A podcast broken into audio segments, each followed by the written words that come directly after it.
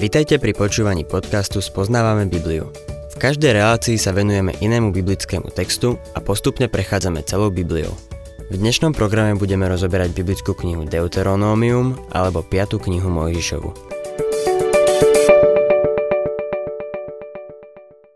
Milí poslucháči, 8. kapitolou knihy Deuteronomium začína nová, dlhšia časť Mojžišovej reči, ktorá sa končí až v 21. kapitole. V tejto časti dáva Mojžiš mnohé pokyny a nariadenia, ktoré sa týkajú obsadenia a následného života v zasľúbenej krajine. Niektoré predpisy sa týkajú náboženského života, iné sa týkajú spoločenského života. Konec koncov, Izraeliti prežili posledných 40 rokov ako púšni kočovníci. Teraz sa pripravujú na to, aby sa usadili v úplne novej krajine. Ich spôsob života sa od základu zmení. Deuteronomium 8. kapitola 1. verš Starostlivo zachovávajte a plňte každý príkaz, ktorý ti dnes prikazujem, aby ste žili a rozmnožili sa, aby ste prišli a obsedili krajinu, ktorú hospodin pod prísahou slúbil vašim otcom. Vidíme tu pred sebou novú generáciu, ktorá stojí na východnom brehu rieky Jordán. Chystajú sa ju prekročiť a vojsť do zasľúbenej krajiny. Sú plní očakávania a nádeje. Mojžiš ich pripravuje na tento krok a pozbudzuje ich k tomu, aby poslúchali Boha. Druhý verš. Pamätaj na celú cestu, ktorou ťa tých 40 rokov hospodín tvoj Boh viedol po púšti, aby ťa pokoril a vyskúšal, a poznal, čo je v tvojom srdci, či budeš zachovávať jeho príkazy alebo nie. Boh chce, aby pamätali na svoju minulosť. Keď sa pozrú do minulosti, mali by vidieť, že Boh s nimi konal, že ich skúšal a vychovával. Boh chce, aby sme aj my pamätali na svoju minulosť. Pavol to v liste Filipanom v 1. kapitole 6. verši vyjadril takto. Som presvedčený, že ten, čo vo vás začal dobré dielo, ho aj dokončí až do dňa Krista Ježiša. Mali by sme pamätať na to, že Boh nás viedol a žehnal. Nie je to tak? Neviedol ťa až doteraz? Ak ťa viedol v minulosti, bude ťa viesť aj v budúcnosti. Pohľad do minulosti by mal byť pre nás pozbudením a istotou do budúcnosti. Prečo Boh Izraelitov na púšti skúšal? To vysvetľuje aj to, prečo Boh dopúšťa skúšky aj na nás. Niekedy nás strčí do pece a rozpálí ju. Prečo? Aby nás vyskúšal a pokoril. Človek je pyšný, nafúkaný a sebaistý a povedzme si to otvorene, je skazený. Musí nás vziať a vyskúšať, aby nás pokoril a aby sme sa osvedčili. Skúšky odhalia, čo je človek zač ukážu, či je niekto skutočne Božím dieťaťom. Mnohí ľudia si dnes v cirkvi žijú pohodlný život. Nevieme povedať, či ich viere je skutočná alebo nie. Človeku, ktorý prešiel skúškami, môžeme veriť. Vráťme sa k nášmu textu. 8. kapitola, 3. verš. Pokoroval ťa, dal ti hľadovať, potom ťa sítil manou, ktorú si nepoznal a nepoznali ju ani tvoji otcovia, aby ťa poučil, že človek nežije len samým chlebom, ale všetkým, čo vychádza z hospodinových úst. Pán Ježiš citoval tento verš, keď bol pokúšaný na púšti. Ak by ho pán Ježiš necitoval, prišli by sme pravdepodobne o jedno veľké ponaučenie, ktoré tu máme. Boh je k nám dobrý. Požehnáva nás materiálnymi vecami mnohými, mnohými spôsobmi. Nech je pre nás ponaučením, že Boh nám toto všetko dáva, aby sme videli, že existuje aj duchovné bohatstvo, Božie slovo. Práve Božie slovo je tým skutočným bohatstvom pre Božie dieťa. Štvrtý verš. Za tých 40 rokov sa ti odev nezodral, ani noha ti neopuchla. Toto je zvláštny a podivuhodný výrok. Predstavte si, že by ste mali šaty, ktoré by sa vám nezodrali. Chápem, že ženy by z toho neboli nadšené. Rok čo rok žena povedala svojmu milému, že potrebuje nové šaty a rok čo rok jej muž povedal, že tie, čo má, vyzerajú ako nové. Poviem vám, po 40 rokoch ich šaty vyšli z módy. Na púšti sa však móda veľmi nemenila, takže to bolo jedno. Ale vážne, toto je zázrak. Za tých 40 rokov im neopuchla ani noha. Jeden misionár, ktorý pracoval v Oriente ako lekár, mi povedal, že ľudia, keď majú jednotvárnu stravu, majú nedostatočný príjem vitamínov a trpia chorobou beriberi. Jedným zo symptómov tejto choroby je opuch nôh. Ako môžeme vidieť, Izraeliti mali dostatočný príjem všetkých vitamínov. Mali dostatočný príjem všetkých výživných látok. Čo jedli za tých 40 rokov? Mannu. Boh im dal mannu. Bol to zázračný pokrm. Poskytovalo všetko, čo potrebovali. Duchovnou mannou je Božie slovo. Je to výborný pokrm. Naplní všetky tvoje potreby, keď budeš čítať Božie slovo, nohy ti neopuchnú. Inými slovami, Biblia ti dá všetko, čo potrebuješ pre svoj duchovný život. Boh Izraelitom prislúbil dočasné požehnania, ak mu budú slúžiť. Čítajme ďalej 5. až 9. verš. Uznaj teda, že ako človek vychováva svojho syna, tak hospodin tvoj Boh vychováva teba. Zachovaj príkazy hospodina svojho Boha, chodievaj po jeho cestách a boj sa ho. Veď hospodin tvoj Boh ťa vedie do dobrej krajiny, do krajiny s potokmi bohatými na vodu, s prameňmi a jazerami, ktoré vyvierajú v údoliach a na výšinách, do krajiny pšenice, jačmeňa, viniča, figovníka a granátového jablka, do krajiny olivového oleja a medu, do krajiny, v ktorej budeš jesť chlieb do síta, kde nebudeš trpieť nejakou núdzou, do krajiny, ktorej kamene obsahujú železo a z ktorej vrchov budeš ťažiť meď. Toto zasľúbenie sa nevzťahuje na kresťanov. Chcel by som, aby ste to vzali na vedomie. Existuje taká pokrivená predstava, že ak si verný kresťan, Boh ti dá úspech v pozemských veciach. Milý poslucháč, toto nie je pravda. Boh dal zasľúbenie Izraelu, že bude prosperovať v zasľúbenej krajine. Kresťanom nesľubuje, že budú prosperovať v záležitostiach tohto sveta. Kresťanov sa týka toto zasľúbenie. List Efeským 1. kapitola 3. verš. Požehnaný Boh a Otec nášho Pána Ježiša Krista, ktorý nás požehnal všetkým duchovným požehnaním cez naše spoločenstvo v Kristovi v nebesiach nám zasľúbil duchovné požehnanie. V Novej zmluve nie je veršík, ktorý by Božiemu dieťaťu dnes prisľuboval pozemské požehnanie. Takisto dodám, že aj keď Boh neprisľubuje pozemské požehnania, niekedy ich dáva. Dáva ich niektorým, ale nie všetkým. Sú kresťania, ktorých úžasným spôsobom požehnal materiálnymi vecami no mnohých zahrnul len duchovným požehnaním a zdá sa, že sú to šťastnejší ľudia, ktorí v skutočnosti robia viac pre Boha ako ktokoľvek iný.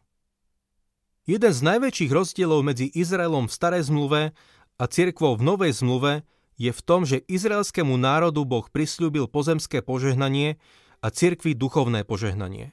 Keď si toto v hlave urovnáme, vyhneme sa mnohým sklamaniam budeme sa môcť radovať namiesto toho, aby sme sa dostali na šikmú plochu. Milý poslucháč, ak aj nie si bohatý, vec, že môžeš čerpať z bohatstva duchovného požehnania, ktoré ti Boh prislúbil. Čítajme v našom texte ďalej 10. a 11. verš. Keď sa dosýta naješ, dobroreč hospodinovi, svojmu Bohu, za dobrú krajinu, ktorú ti dal – Dávaj pozor, aby si nezabudol na hospodina svojho Boha, aby si nezanedbával jeho príkazy, právne predpisy a ustanovenia, ktoré ti dnes nariadujem. Možiš pokračuje ďalej a varuje Izrael v súvislosti s nadchádzajúcimi dňami prosperity. 14. až 16. verš. Potom nech nespíšne tvoje srdce. Nezabudni na hospodina svojho Boha, ktorý ťa vyviedol z Egypta, z domu otroctva, Viedol ťa veľkou a hroznou púšťou, kde sú ohnivé hady a škorpióny, vyprahnutým krajom bez vody. Vyviedol ti vodu z najtvrdšej skaly. Na púšti ťa krmil mannou, ktorú nepoznali tvoji otcovia, aby ťa pokoril a vyskúšal, aby ti nakoniec preukázal dobrodenie. Ten výraz nakoniec poukazuje na budúcnosť, na budúce tisícročné kráľovstvo. Boh dáva zasľúbenie izraelskému národu, že v tisícročnom kráľovstve bude vedúcim národom so všetkým pozemským požehnaním. Boh dáva zasľúbenie izraelskému národu, že v tisícročnom kráľovstve bude vedúcim národom so všetkým pozemským požehnaním. Boh to nezasľúbil cirkvi, milý poslucháč. Preto si neprivlastňuj toto zasľúbenie. Pán Ježiš povedal, v dome môjho oca je mnoho príbytkov. Keby to tak nebolo, bol by som vám azda povedal, že vám idem pripraviť miesto? Keď odídem a pripravím vám miesto, zasa prídem a vezmem vás k sebe, aby ste aj vy boli tam, kde som ja. Našou nádejou ako Božích detí je to, že Kristus príde, aby si nás vzal z tohto sveta. Nádej izraelského národa je v tomto svete. Tento rozdiel je veľmi dôležitý. Ak by sme sa pokúšali spájať tieto zasľúbenia, spôsobili by sme totálny zmetok. Veľa tzv. teológov používa mixér. Celú Bibliu hodia do mixéra a všetko riadne pomixujú. Keď dovolíme Biblii, aby hovorila sama za seba, budeme vidieť, že Boh je veľmi konkrétny vo svojich zasľúbeniach. Čítajme ďalej 17. a 18. verš. Nehovor si v srdci. Toto bohatstvo mi získala moja moc a sila mojej ruky. Pamätaj na hospodina svojho Boha, lebo on ti dáva schopnosť získavať bohatstvo aby potvrdil svoju zmluvu, ktorú pod prísahou uzavrel s tvojimi otcami, ako je to dodnes. Keď bol izraelský národ v zasľúbenej krajine a prosperoval, bolo to preto, že poslúchal Boha. Keď neprosperoval, bola to známka toho, že Boha neposlúchal. Pozrime sa na súčasný Izrael a môžeme si urobiť vlastný úsudok.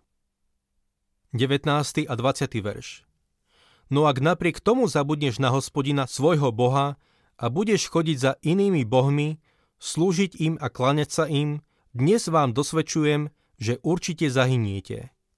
Aj vy zahyniete, ako zahynú národy, ktoré pred vami nakoniec hospodin vyničí, pretože ste neposlúchali hlas hospodina, svojho Boha. Toto je pre nich Božím varovaním. Prisľubuje im, že ich požehná ako budú poslúchať. Ak ho nebudú poslúchať, bude s nimi zaobchádzať ako zaobchádzal s národmi, ktoré predtým obývali zasľúbenú krajinu. Pravdou je, že s nimi v skutočnosti zaobchádzal ešte horšie ako s tými národmi. Viete prečo? Pretože Izraelu bolo dané viac svetla. Svetlo zo sebou prináša zodpovednosť pred Bohom. V 9. kapitole Boh hodnotí pred touto novou generáciou minulosť izraelského národa. Jeho minulosť nebola dobrá. Boh ich nezachránil, pretože boli dobrí. Nepovolal ich preto, že boli výnimočný národ. Neboli. Boh nespasil ani nás preto, že sme boli výnimoční či lepší.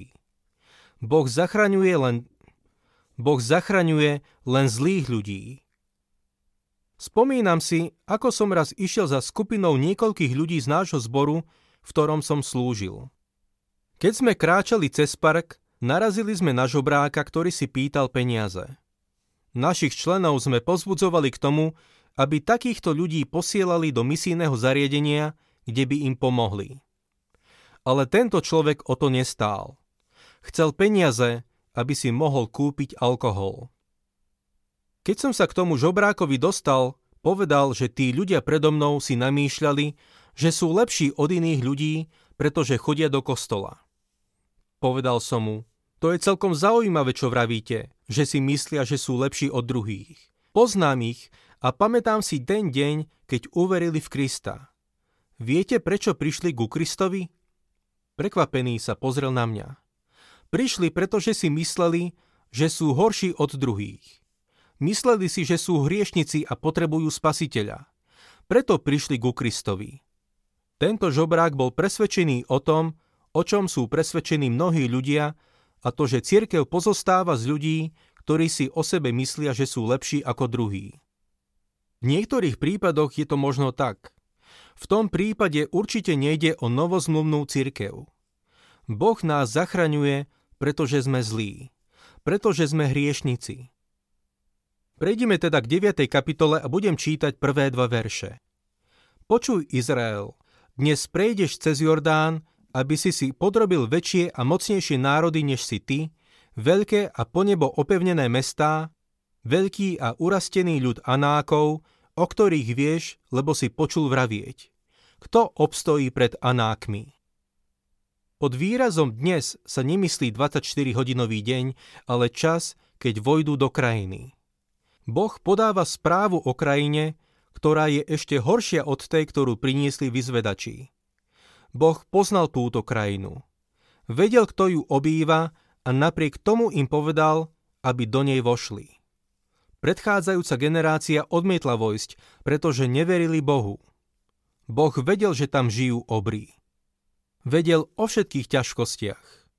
Sľúbil im, že pôjde s nimi. John Knox povedal, človek spolu s Bohom tvoria väčšinu. Milý poslucháč, ak si s Bohom, tvoríš väčšinu. Kresťania predstavujú menšinu na tomto svete, ale poviem ti niečo, o čom tento svet netuší. Človek spolu s Bohom tvoria väčšinu. Čítajme verše 3 až 5. Preto poznáš, že hospodin tvoj Boh pôjde pred tebou ako stravujúci oheň. On ich vyhubí. On ich pre tebou pokorí, ty ich podrobíš a rýchlo zničíš, ako ti povedal hospodin. Keď ich však hospodin tvoj Boh pred tebou vyženie, potom si nemyslí, pre moju spravodlivosť ma hospodin priviedol, aby som zaujal túto krajinu. Hospodin ich však vyženie pred tebou pre ich bezbožnosť. Nie pre svoju spravodlivosť a úprimnosť srdca prichádzaš zaujať ich krajinu, ale pre bezbožnosť týchto národov ich pred tebou vyháňa hospodin, tvoj Boh, aby splnil slovo, ktoré pod prísahou dal tvojim otcom Abrahámovi, Izákovi a Jákobovi. V týchto veršoch vidíme, že Boh berie zodpovednosť na seba za to, že vyženie tieto národy. Je to jeho krajina a má na to právo. Vyženie ich pre ich bezbožnosť. Nie preto, že by Izraeliti boli spravodliví. Boh sa v tomto smere vyjadruje veľmi jasne. Izrael nebol úžasný národ.